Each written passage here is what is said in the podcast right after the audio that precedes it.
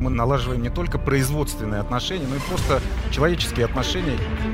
Россия, Белоруссия, Казахстан, Австрия, Германия, Китай. Мы должны быть эффективной, продуктивной, производительной организацией. Единогласно и студенты, и работодатели, и вузы говорят о том, что не хватает практикоориентированного подхода. Добрый день!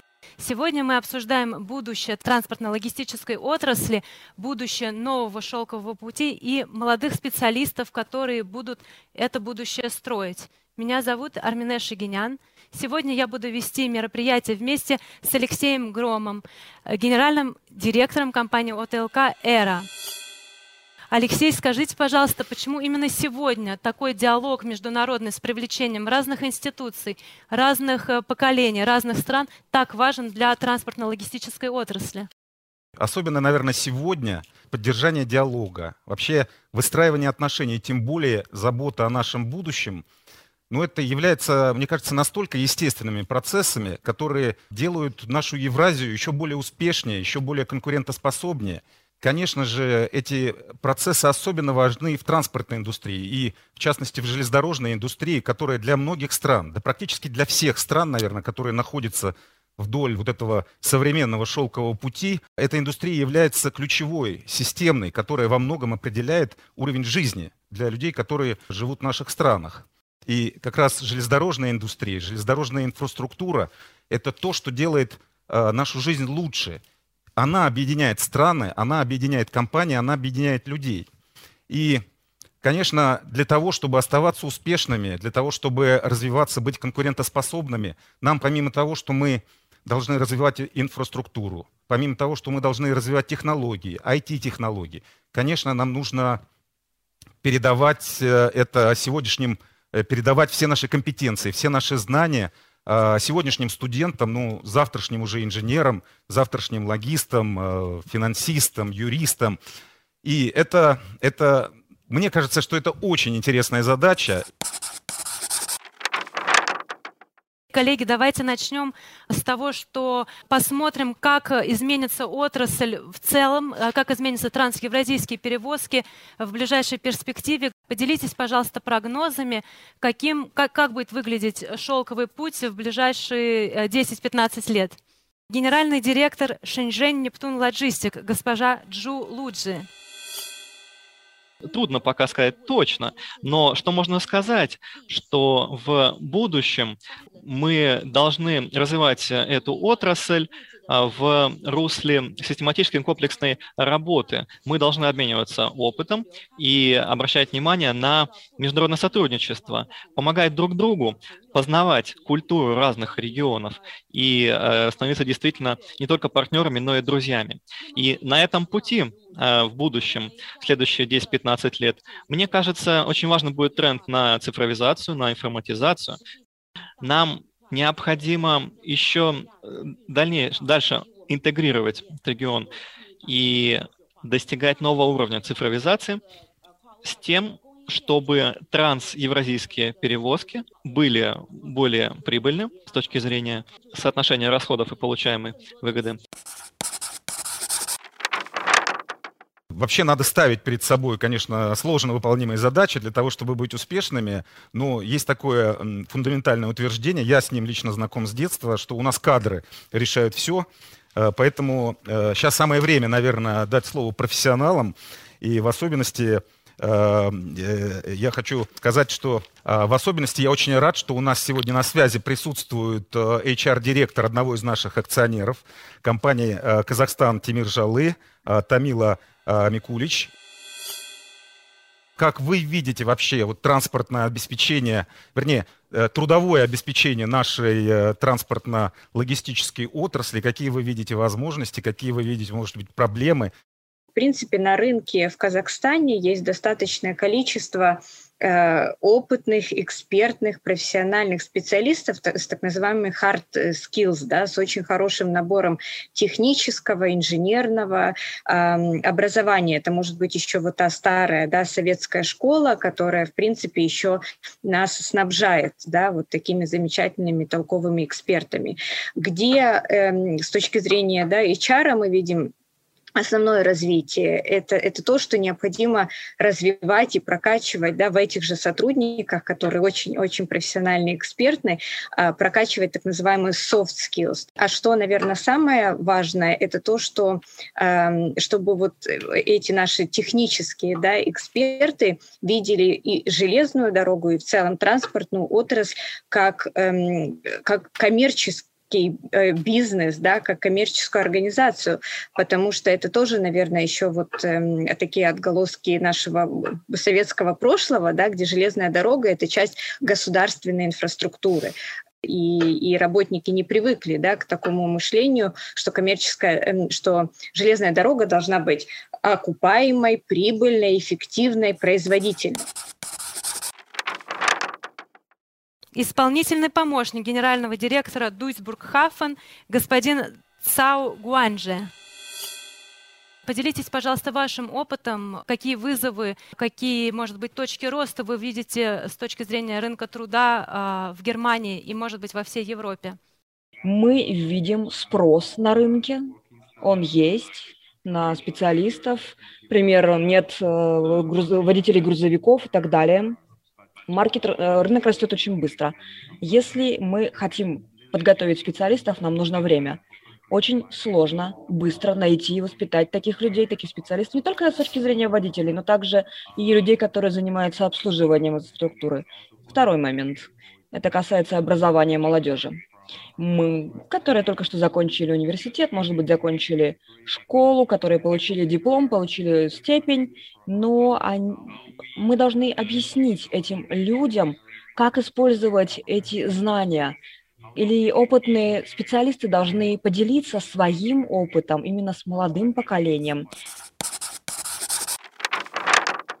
Мы услышали, что основной вызов э, у Гуанджи в компании в Германии с низкоквалифицированными кадрами. В Казахстане это вопрос с коммерчески ориентированными кадрами. Расскажите, пожалуйста, э, где есть пробелы или точки роста в Китае?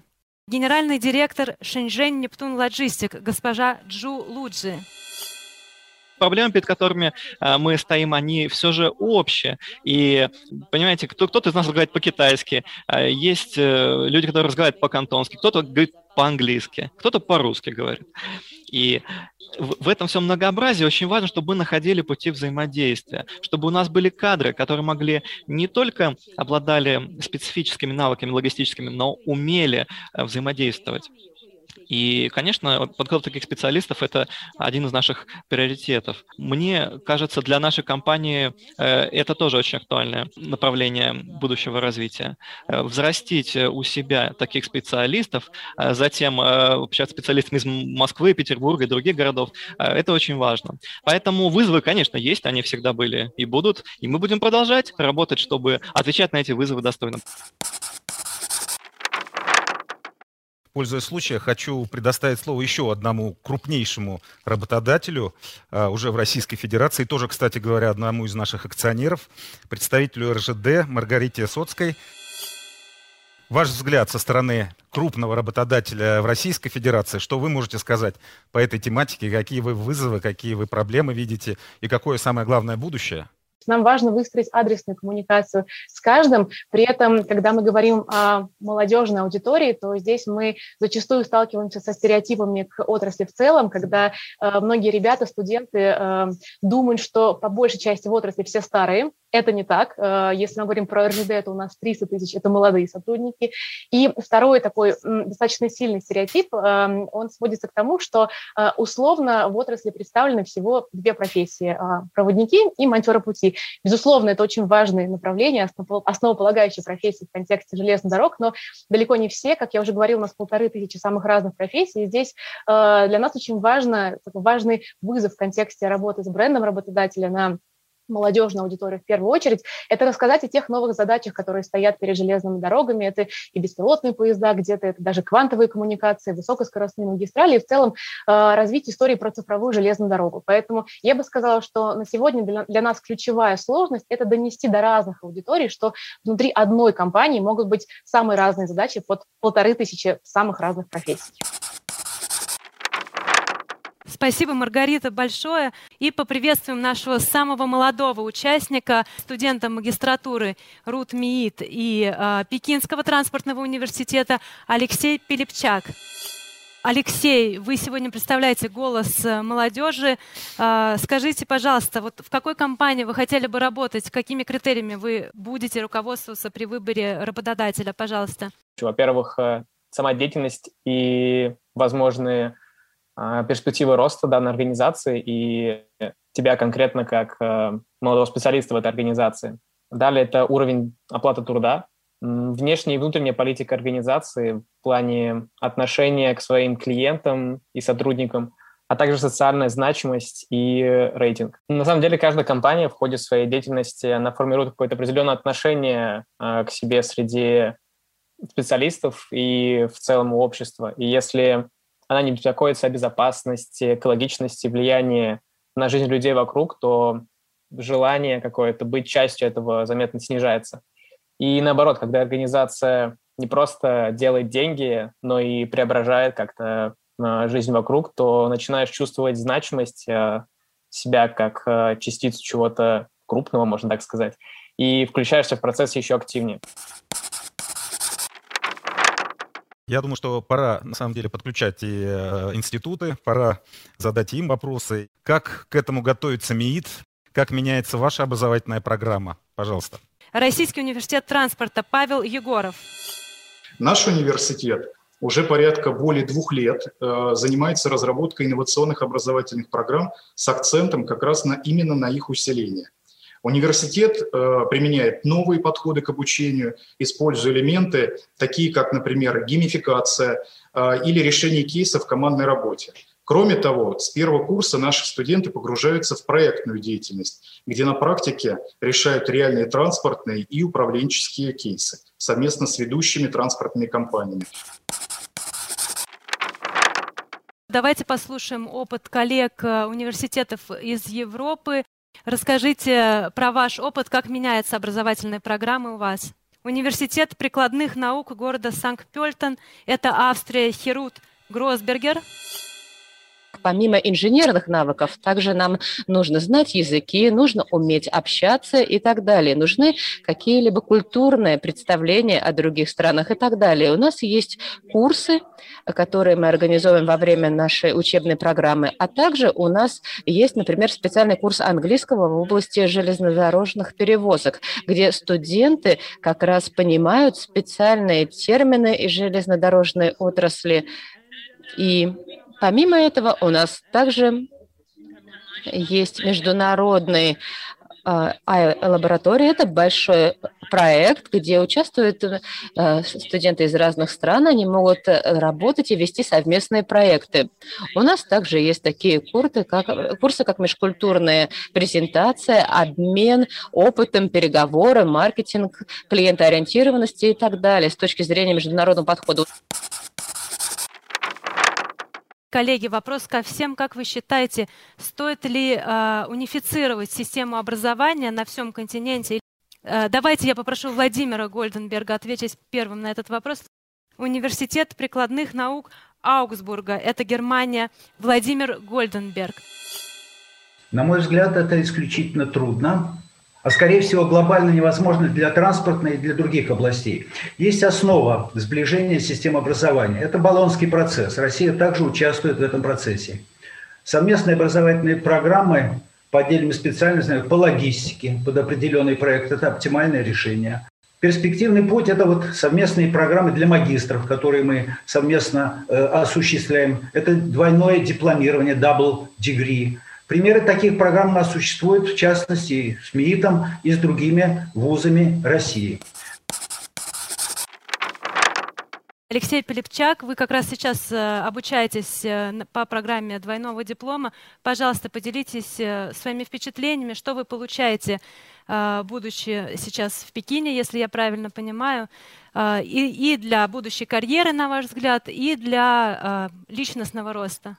А, так как обучение на самом деле в России и в Китае, оно принципиально немножко различается, и э, очень большой массив знаний, которые я получал в России и в Китае, они не пересекаются, то есть я дополняю а, ту базу, которую уже получил, совершенно другой информацией.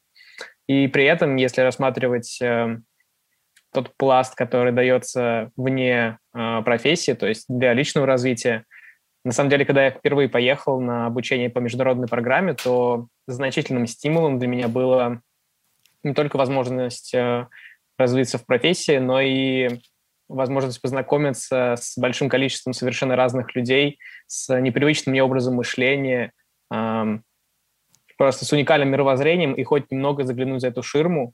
Я считаю, что учитывая, что большинство очень крупных проектов, они не ограничиваются одной страной, понимание вот этого сотрудничества, как устроено мышление у наших коллег за, за рубежом в любых уголках этой планеты, это очень важно.